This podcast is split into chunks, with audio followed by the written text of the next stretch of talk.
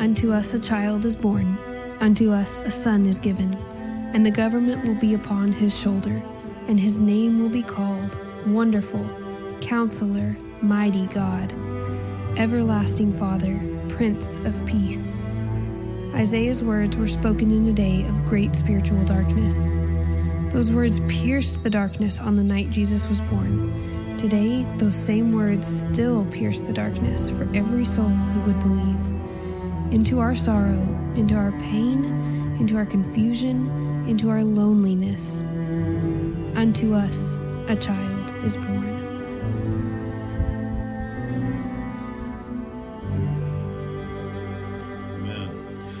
Up as a child, I never, um, I didn't attend church.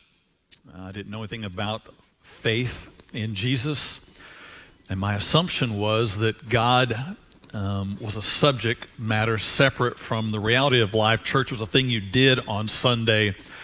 But it wasn't until my high school year when I heard the gospel that it became personal to me. And all of a sudden, the richness of a Savior coming for me became a reality. And this whole idea of unto us became very personal and intimate. And that's what the gospel is meant to be. It's meant to be for the places in our heart that no one else sees, the places in our heart that we don't like to go, the struggles that are very real in us, that they might change us or that the gospel might change us there. And then it might begin to spill over into every area of our life to change everything about how we relate, how we see life. The gospel is intensely intimate and designed to transform us.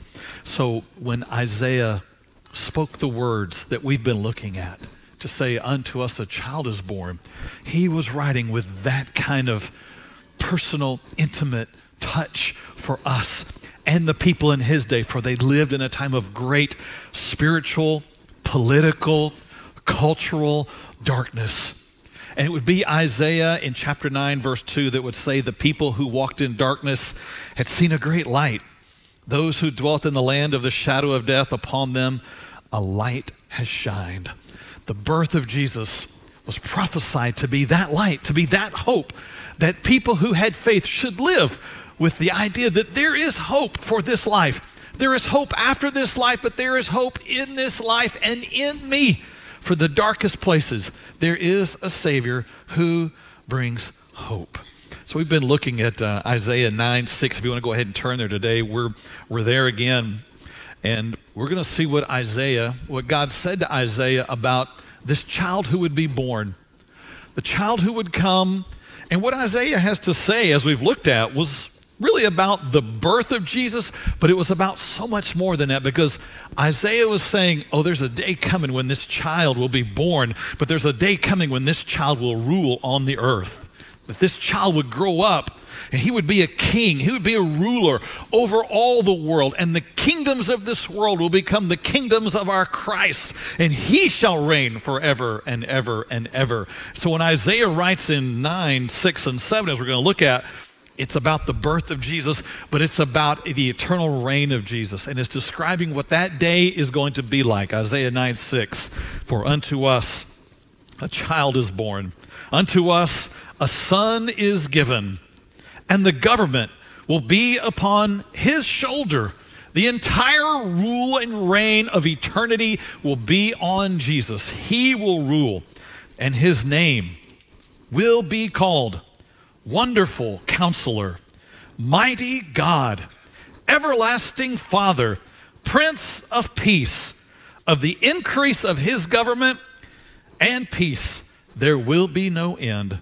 Upon the throne of David and over his kingdom, to order it and establish it with just judgment and justice from that time forward, even forever. The zeal of the Lord of hosts will perform this. Now it's fascinating. We've looked already at how Jesus came to be the wonderful counselor, how Jesus came to be the mighty God, the El Gibbor we saw last week.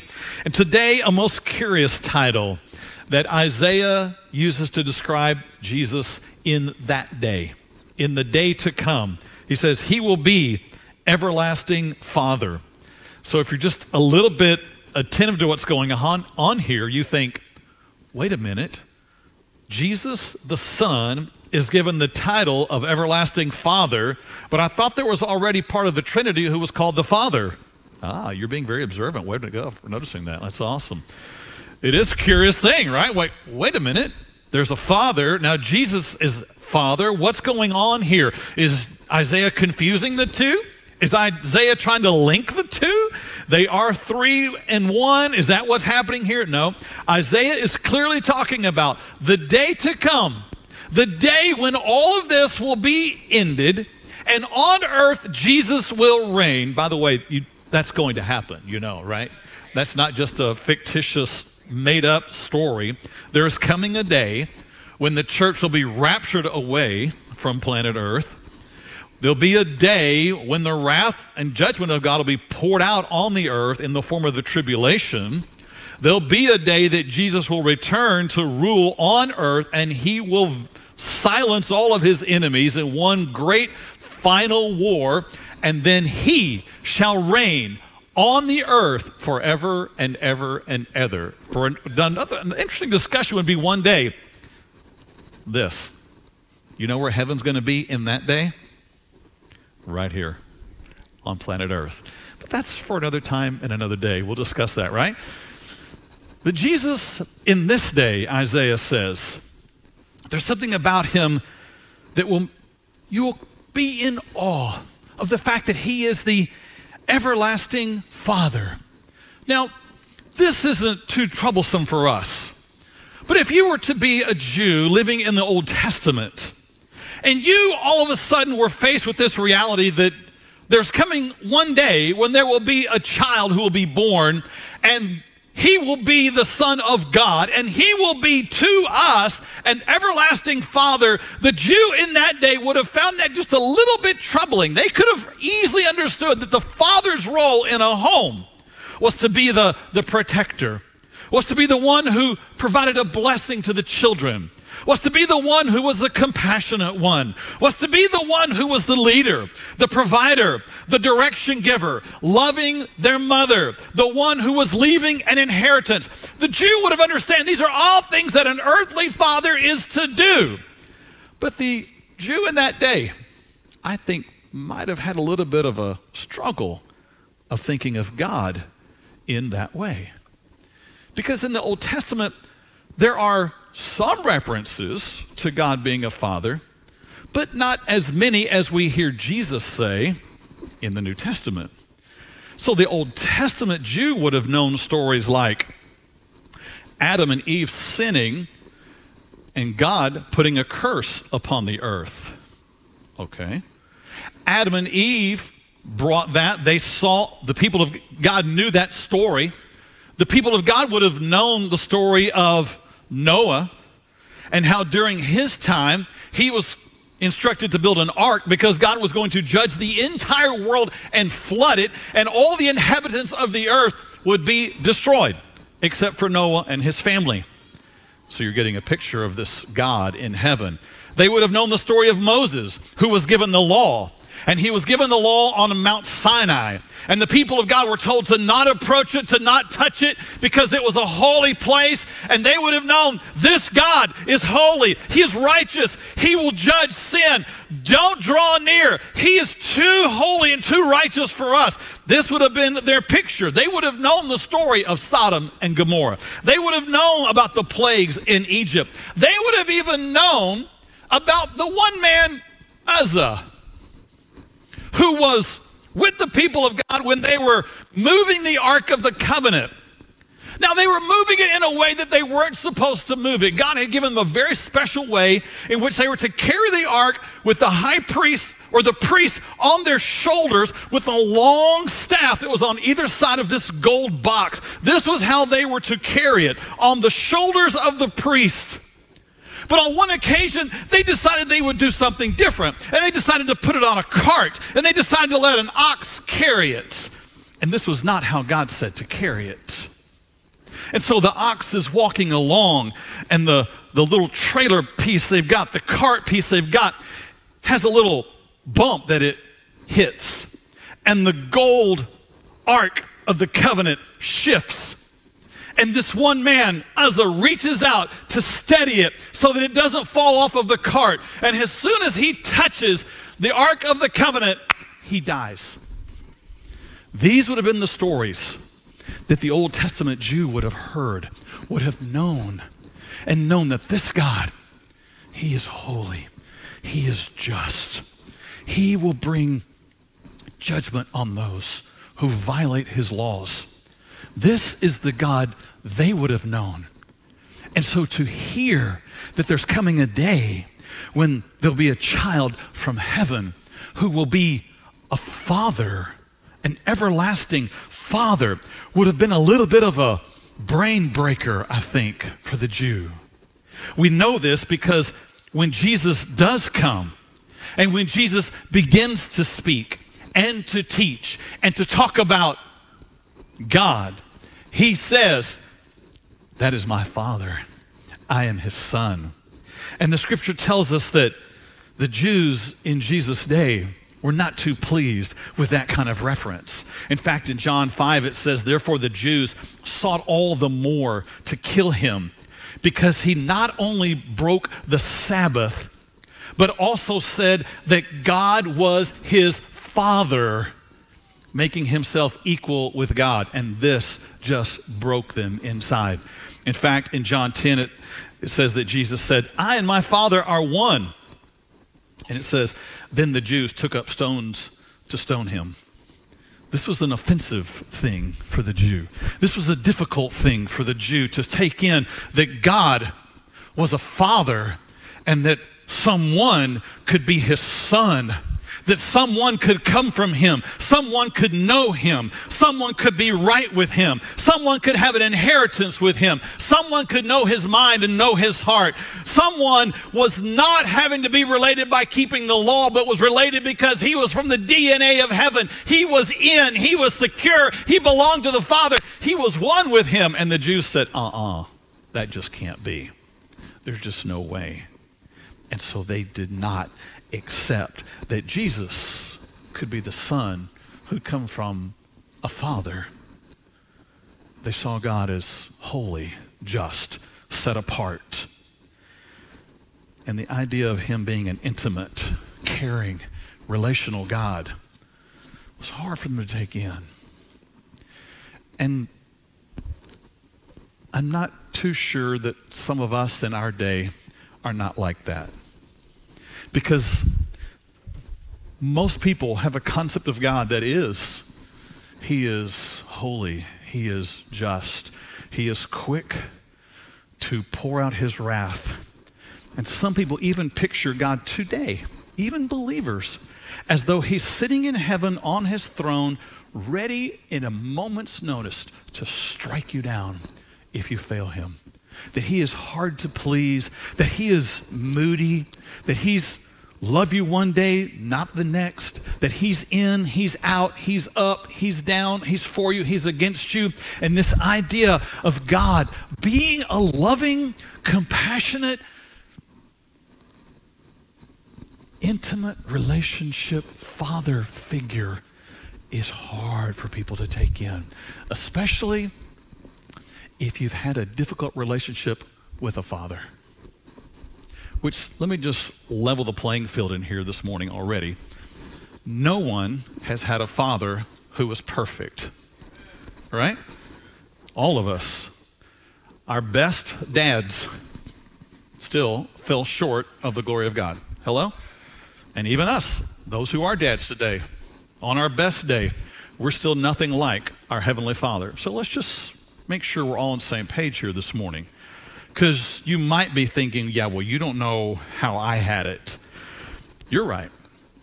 But I know how we've all had it. We all have come from those born in the line of sinners. And no dad was perfect. And so I get it when you hear the idea that Jesus, in a day to come, will be to those in his kingdom He'll be a wonderful counselor. He'll be a mighty God. And he will also be like a father, an everlasting father, a good, good father, a compassionate, caring, consistent, not guilt inducing, not moody up and down, not all over the page, but loving, good father. This is significant. I think that Isaiah points this out. And I think it's a good time for us to stop and see what a, what a father provides. Because God created fathers so that we would know something about Him as a father and what it will be like in that day to know Jesus as a father. So I got quite a bit for us on the board today. I hope you've brought a piece of paper and a pen, and we'll see what, uh, what God has to say to us here through all of this. Because there are some things that a father provides for a family. A father is meant to be these within a home. A father has a unique set of responsibilities to love his children in such a way that it gives him a foundation for life. In fact, the love of a father really does determine the direction of his children's life. It's no accident that God is called a father and that Jesus will one day be an everlasting father to us. Here are some things that a father provides. A father provides worth to children. A father is the one who helps set in a family a sense of worth in a child, that he has value. A father is the one who provides that. If not, if that doesn't happen, if a father doesn't pass on to a child his infinite worth to him, his infinite worth to the Heavenly Father, if he doesn't have a sense of worth, then what happens is he ends up with great emptiness inside. He ends up pursuing worthless things. When people get involved in activities, relationships, pursuits that are worthless, when young girls start dating guys who are worthless, when young men start pursuing relationships that are worth less, when people head off in directions that are worth less, when people choose activities and habits that are worth less, it's because they lack a sense of worth in who they are created by God, loved by the Heavenly Father, and loved by their own Father. Hello? It's true. And so, fathers, you're going to feel the weight this morning of this whole line that's about to unfold here. We should, because we have a Heavenly Father who provides this for us, and we're going to see how Jesus fulfills and fills these in us. A father has the power and role of helping a child have a sense of identity of knowing you have a name given to you, you have a purpose in this life. You have a reason that you are here. You are not an accident. You didn't evolve. You didn't just show up. You are here by design, by God's design. You're here because He has a purpose for your life. And when someone knows that, then they have a sense of identity about who they are. They don't have to spend their life chasing after it. They don't have to look for it in other places because they know who they are. When a child does not have a real sense of identity, they end up cause, causing pain. They cause themselves pain and they cause others pain because they are so much in pursuit of an identity that they've made themselves king. They are king and Lord of their life. And anybody that sets themselves on the throne uses everybody else for themselves. And they take advantage of people, they hurt people, and they end up hurting themselves because they are missing their identity in what the Father was supposed to be able to provide for them and show them who they are even before God. A father provides a real sense of stability in a child's life. This is his role in a home to provide stability. There's consistency here. there is safety here. There is security in our home. I don't mean just a security system and a couple of Smith & Wessons in the closet. I'm talking about a security and a stability for the soul of a child. So that a child knows he is safe with his father. He is secure with his father. He doesn't have to fear his father. Any child that fears his father and his moods and his lack of presence and his anger one day, happy the next, any child that has that is in a place of instability in their life. If they're always uncertain about the father's response to them, they don't have any stability. They have emotional instability. They have mental instability. They have a life of instability because they are chasing and looking and trying to find the place. Where is life stable? I don't have it in my house. My father is unstable to me. He's not safe place for me. And so they don't have that stability in their life. And as a result, their life is often filled with chaos. In their mind, there's chaos. In their emotions, there's chaos in their lifestyle, there's chaos because they are lacking what a father is meant to give. A father is meant to provide confidence in a child so that they understand who they are, how they relate, that they have worth, that they have purpose, that their personality is a gift, that their talents are a gift. They're not laughed at, they're not mocked because they're not like the dad. They are helped to understand the unique gifting that they have, the personality that they have, the calling that God has for them. And they find a confidence in who they are. They're confident in their in themselves, in their skin, in their talent, in their relationships, in whatever they do. They're confident in that because a dad provides that. A father gives that. And when there is not that, there is real insecurity in a child. There is a sense of uncertainty. There's a sense of fearfulness. There's lots of anxiety. There's lots of tension inside because life is fearful because they're not secure. A father also provides a real sense of passion or drive to a child to help him know he has a, a reason to live. He has a goal to pursue. He has a purpose in eternity, and God has given that to him. And a father fuels that in his children. He fuels that in his daughters. He fuels that in his sons to help them know they exist for the glory of God and for the serving of others, to proclaim the gospel, to live with a purpose bigger than themselves. This is a father's role to provide this. And when it doesn't exist, what you find are children who are self absorbed. They're totally wrapped up in themselves totally wrapped up in what they want to do, totally wrapped up in their own comfort, their own ease, because they don't have a passion bigger than themselves. And finally, a father has the ability to provide rest for his children, rest in his home. A place where a child feels not only safe, but is encouraged you can draw near to me. Come on, let's talk. To a young child, come sit in my lap. Let me hold you. To the older child, come sit by me. Tell me what's going on. I want to hear. To the older child, I want to hear your heart. And I want you to hear what I've walked through. I want you to hear where I've been. I was you once. I walked through some struggles too. I walked through pain. I walked through difficulty. It cost me. Let me tell you. Let me tell you how it cost me.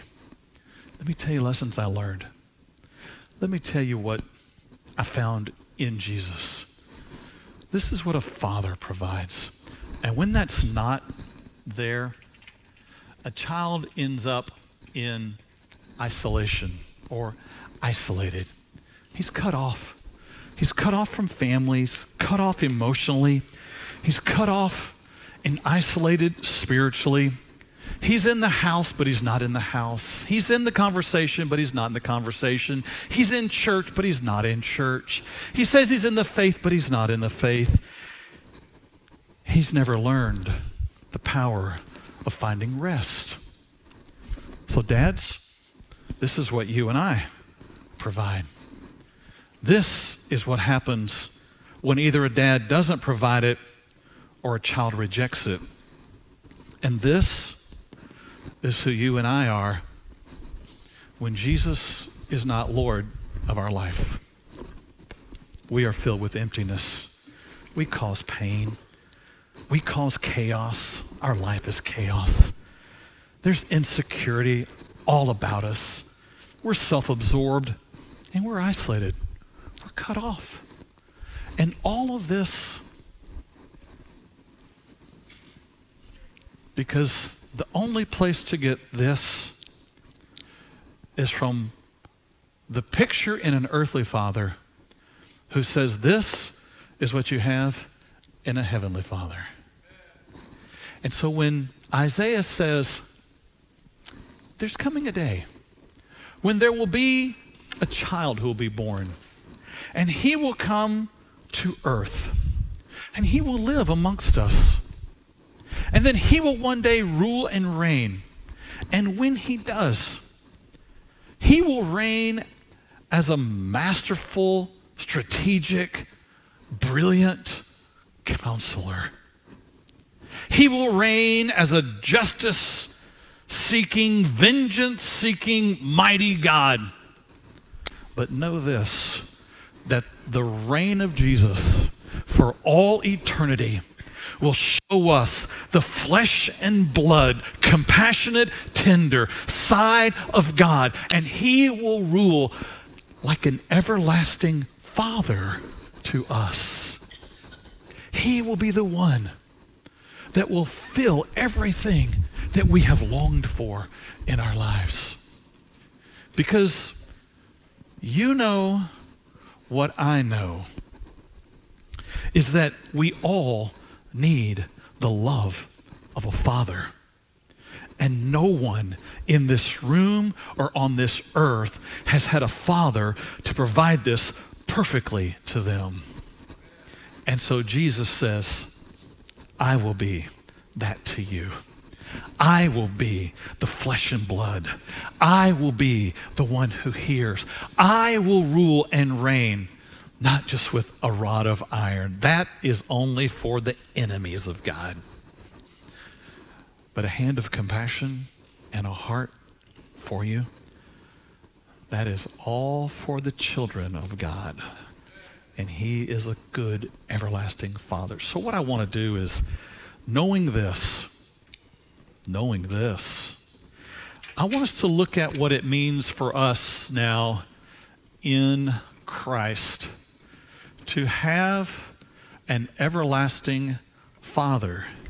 How is this gap made up so that we have all of this when a dad on earth couldn't be that for us? So, we're going to look at some scripture and we're going to look at what happens here in this because a father provides worth. If it's not there, there's emptiness. But I want you to look at what Jesus provides to us. The Bible says that in Christ we have his love. We have his love. We have his heart for us. So here's the deal.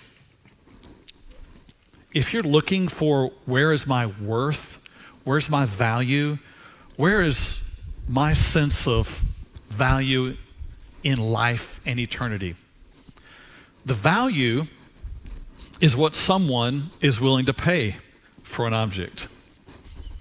If you go to the store today, we all notice that prices have risen. The value of things have a higher price tag today.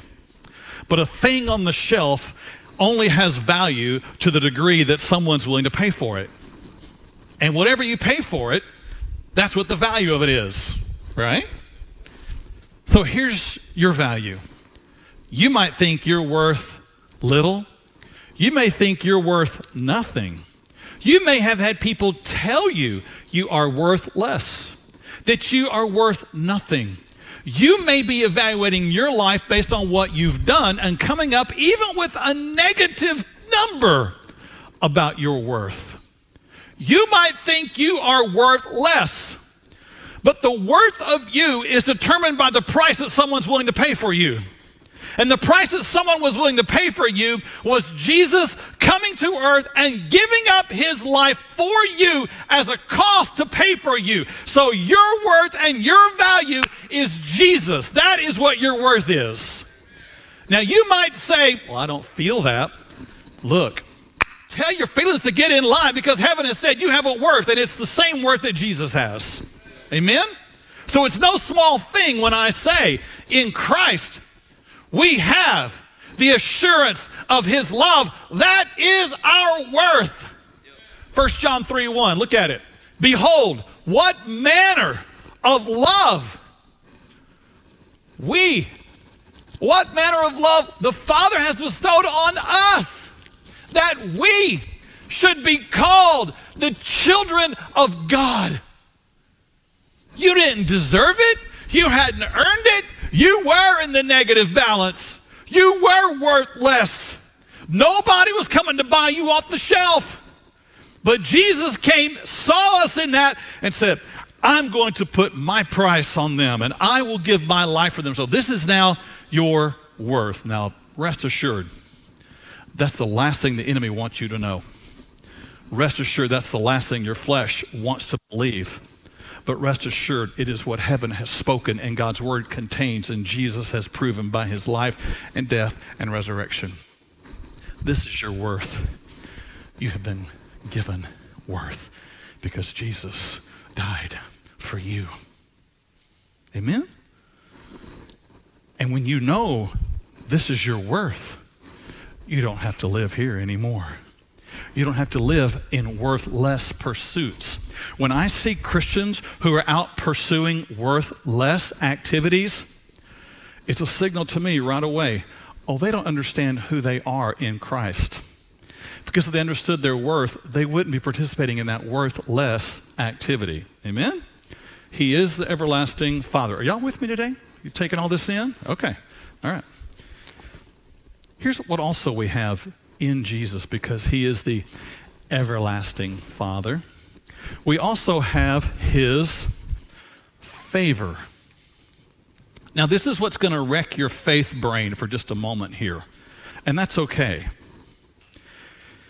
Here's what Romans says We are children of God, and if children, then heirs, heirs of God, and joint heirs with Christ. Here's where it breaks your faith here in just a moment. Just listen to me, your faith brain at least. Paul approaches this in a very logical way, I think we can all relate with. We are children of God. And we all said, Amen. And if children, then we are heirs. Now, an heir is one who receives an inheritance and has been brought in to the royal family. Okay, let's try this again. We are children of God. And if children, then heirs. Okay. Not sure what all that means. Let's keep walking with it. Heirs of God. Hmm.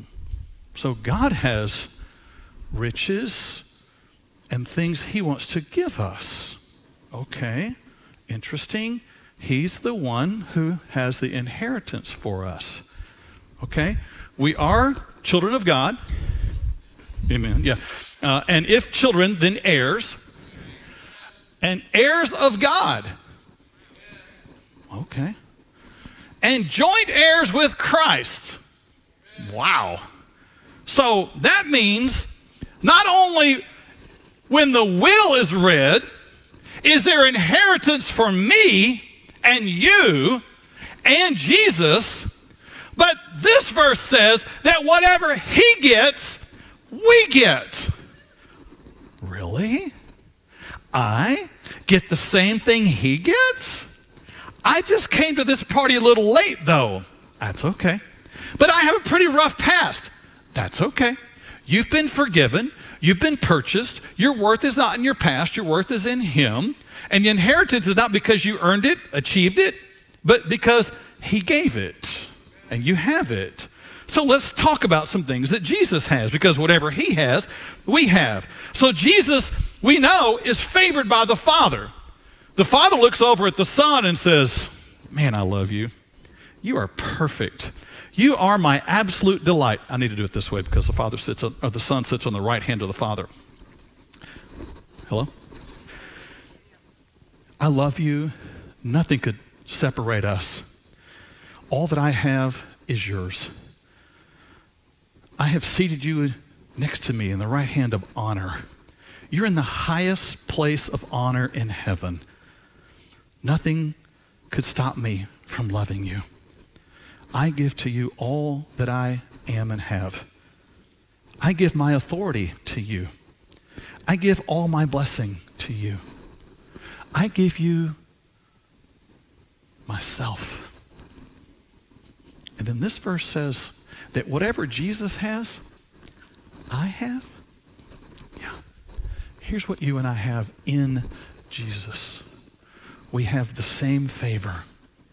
In fact, in Him, when the Father looks at you, He says the same thing to you. He says to the Son, I absolutely delight in you. You are mine forever. You are seated with me, never to be separated from me. I give you all authority. I give you all power. I give you all of the riches of heaven. I give you my delight. And whatever the Father says to the Son is what he says to me and you because we are in the Son. And so when I look at my identity, my identity is not in the past of things I've done. My identity is not based on my abilities today. My identity is not in the job I have. My identity is not in the house I live in. My identity is in His favor. And when I know this is who I am, I won't spend my time doing this because I know who I am. I have a name, and it's God's child. I have an inheritance, and it's in Jesus. And whatever He has, I have. Amen? But that's not all we have. We also have in Christ His promise. Really, we could put an S out here promises we have absolute security. We have absolute promise from the Father. Romans 8 says this For you did not receive the spirit of bondage again to fear. Paul's saying, Look, when you came to know Jesus, you didn't pick up the same spirit that you had before, where you feared God where you thought of him only as a judge, as a taskmaster, as someone you had to cower down to. He said, You didn't receive that spirit of bondage again to fear. But this is how so many Christians live today. They live looking at God like he is this mean taskmaster, that you got to keep him happy, that you better watch out. He's making a list and checking it twice. And boy, he'll about to throw down on you. Look, the Father does discipline those he loves, but the deal is, he loves us. And his promise is to us. And he says we should not have a spirit of fear that causes us to cower before the Lord, but instead we've received the spirit of adoption, a spirit of You've been brought into a family. You have been made a permanent part of it. You cannot be removed from it.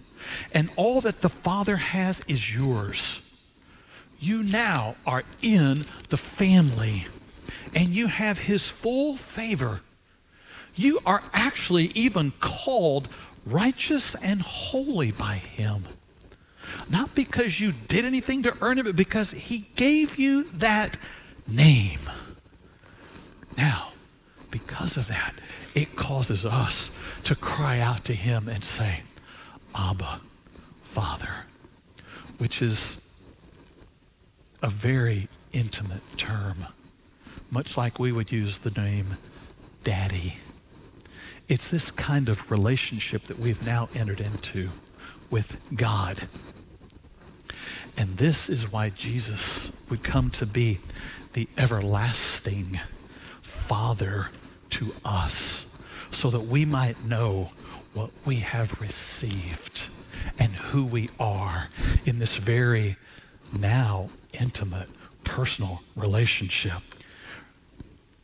We're not just adopted, we are that, but we are also now related to Him by the DNA of Jesus. We're related to Him because we've come from Him. We now have peace with the Father, ultimate peace. We have where we can now know the heart of the Father. He's not a moody tyrant. He's not up, down, in, out. He is always for us. We always have access. We have an inheritance because now we are a child of the Father. Amen? We also have His peace.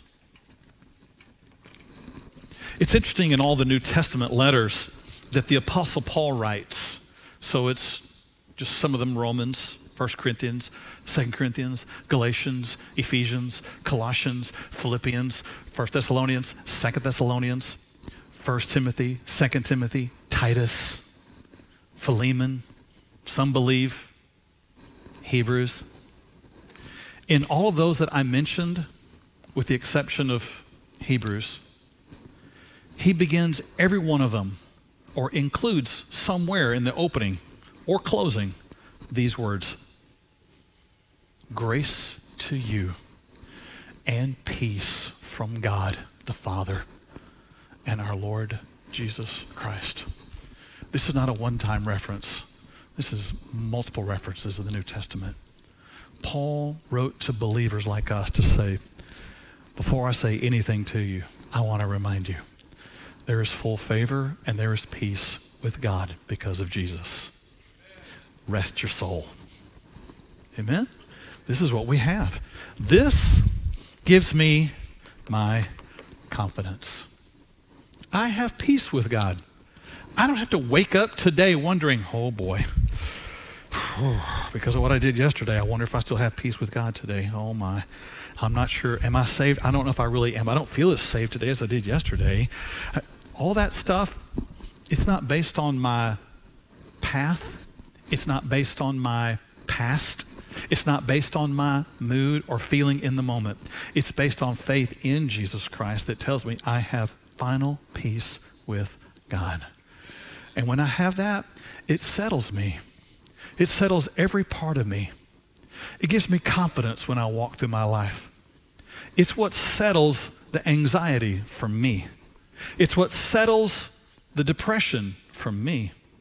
It's what settles me and allows me to walk into a room without insecurity, anxiety, and wondering what people will think because I have peace with God. And if I have peace with God, I kind of don't care what everybody else says. Hello? It doesn't matter anymore. My peace is not based on what people think of me. My peace is based on what the Father has said about me, and I have peace with Him. Only a Father can provide that, and our Heavenly Father gives it in Jesus. Amen? A different Christmas message, huh? All right, let's move on. We also have His Spirit.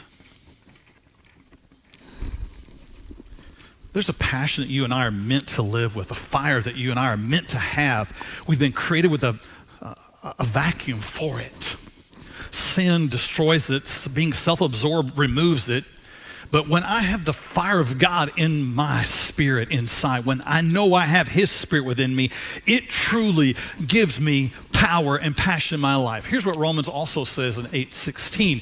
The Spirit himself bears witness with our spirit that we are children of God. I love this word here bears witness. It's a legal term. It says the same thing. Another word that you might hear today is he corroborates the story. Not cooperates, corroborates the story. He confirms it. He agrees with it. He, ex- he says it is true. And so this verse says the Spirit of God corroborates with our spirit that we are children of God. If you put your faith in Jesus Christ, you have, your spirit has been changed. You have a new spirit within you. And, but just be honest with me. Are there days that sometimes you don't feel like you belong to the Father? There's days you feel that way. But deeper inside, there's a spirit that in you that says, No, I know I belong to the Father.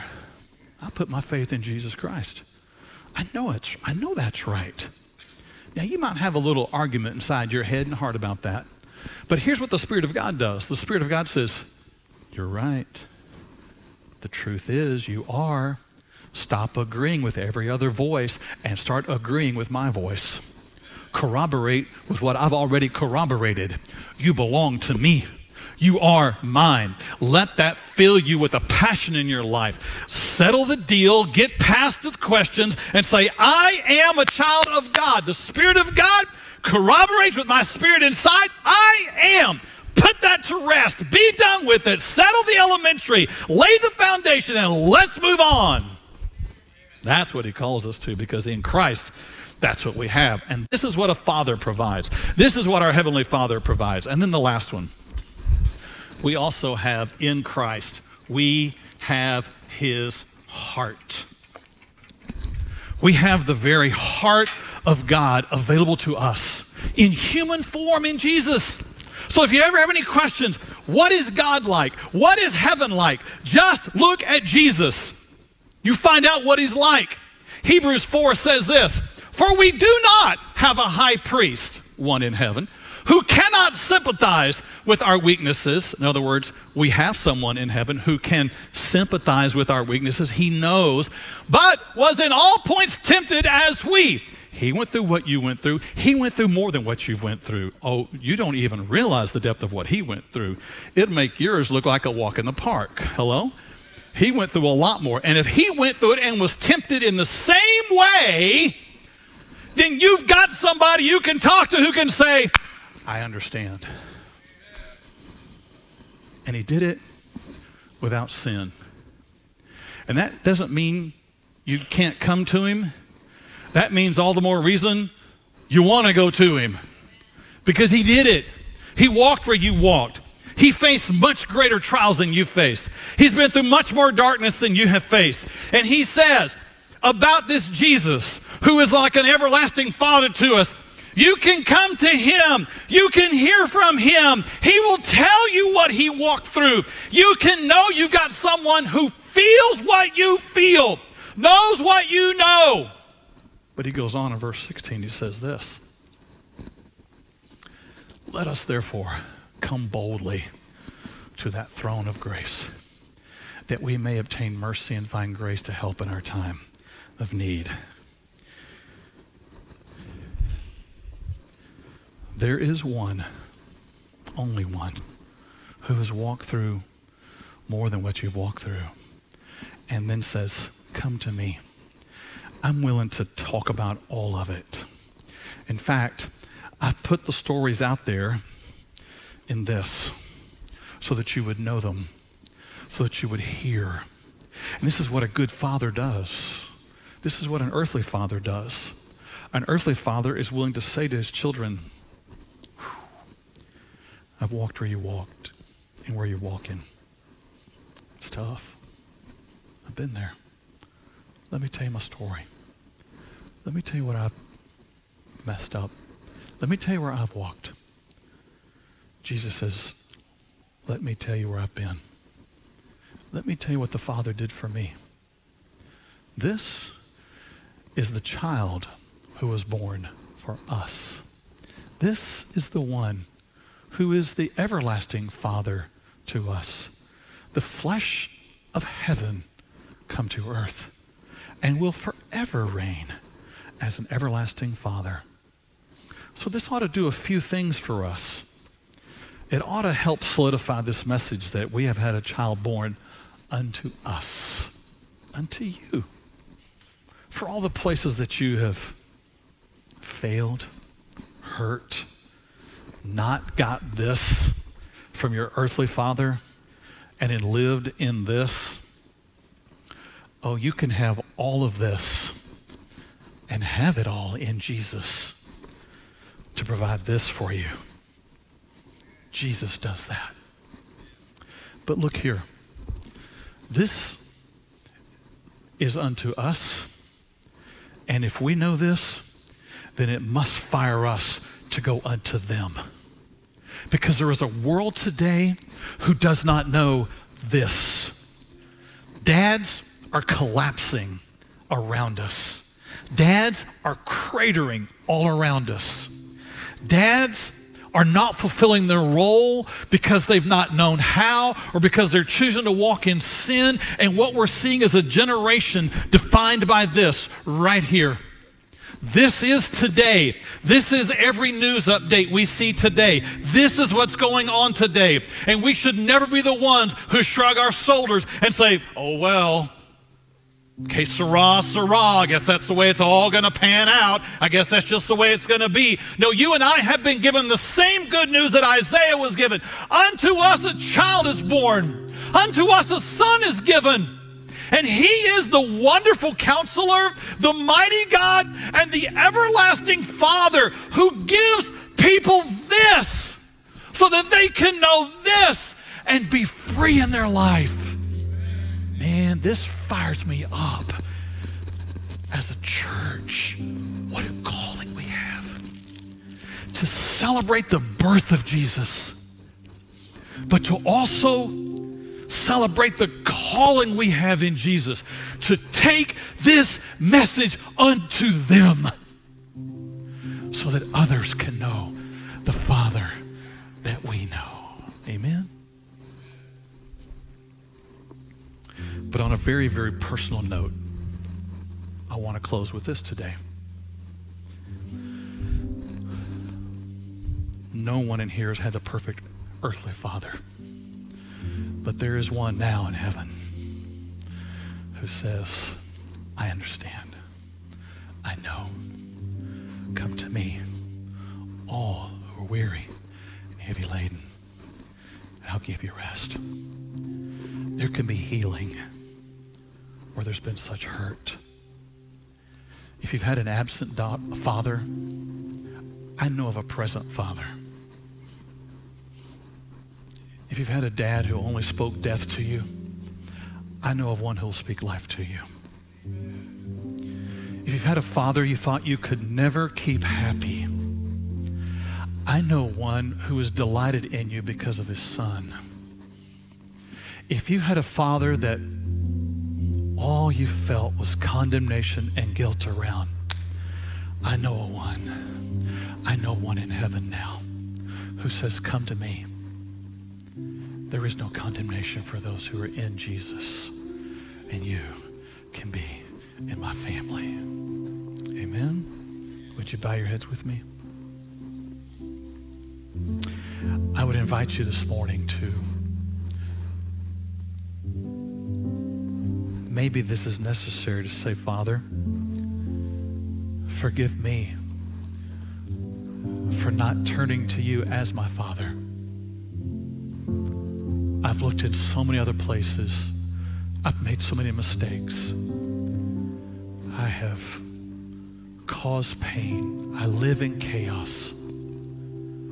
But today, I'm coming to you because you are the true, perfect, everlasting Father. And I ask you to heal me and help me to now walk with you as my Father.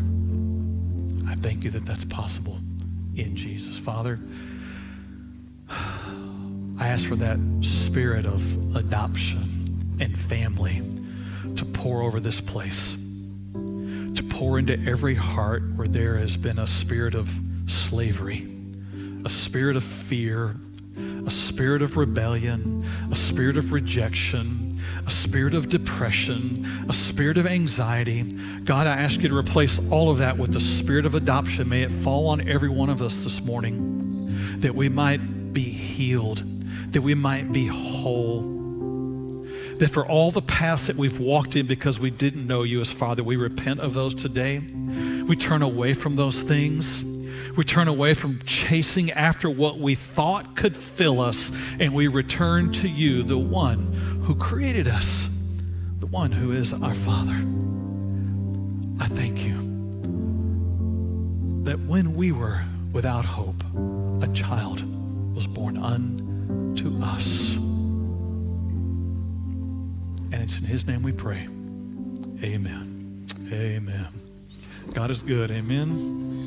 Amen. I'll ask our ushers to come this morning as we receive our offering today. Uh, it's a good time of the year to give and remember what the Lord has done for us and give in return and give out of what He has given us. I also want to remind you that um, this next week, on Saturday, Christmas Eve, we'll be here for two services at 4 and 5:30. A night of worship and music. You'll want to be here. Again, some of our children are singing. Uh, we'll have special music that night. The band will be playing one of our Christmas favorites here at Vertical. Uh, it's been a couple of years since they've done it. I promise you, you will leave excited after this and filled with so much hope and joy. And then next Sunday, we will not have services in person. It'll be Christmas Day but we have already put together a video for that day that you'll see show up on YouTube and our social media that you can watch. If you want to watch with your family, you can. It's about 15 minutes. It's some music and a brief message that I believe will uh, fill your heart with joy on Christmas morning. All right? Well, very good. Why don't you stand with me today? And we will be dismissed and we will go today in the joy of knowing our Father. Amen? Amen. Let's lift him up and.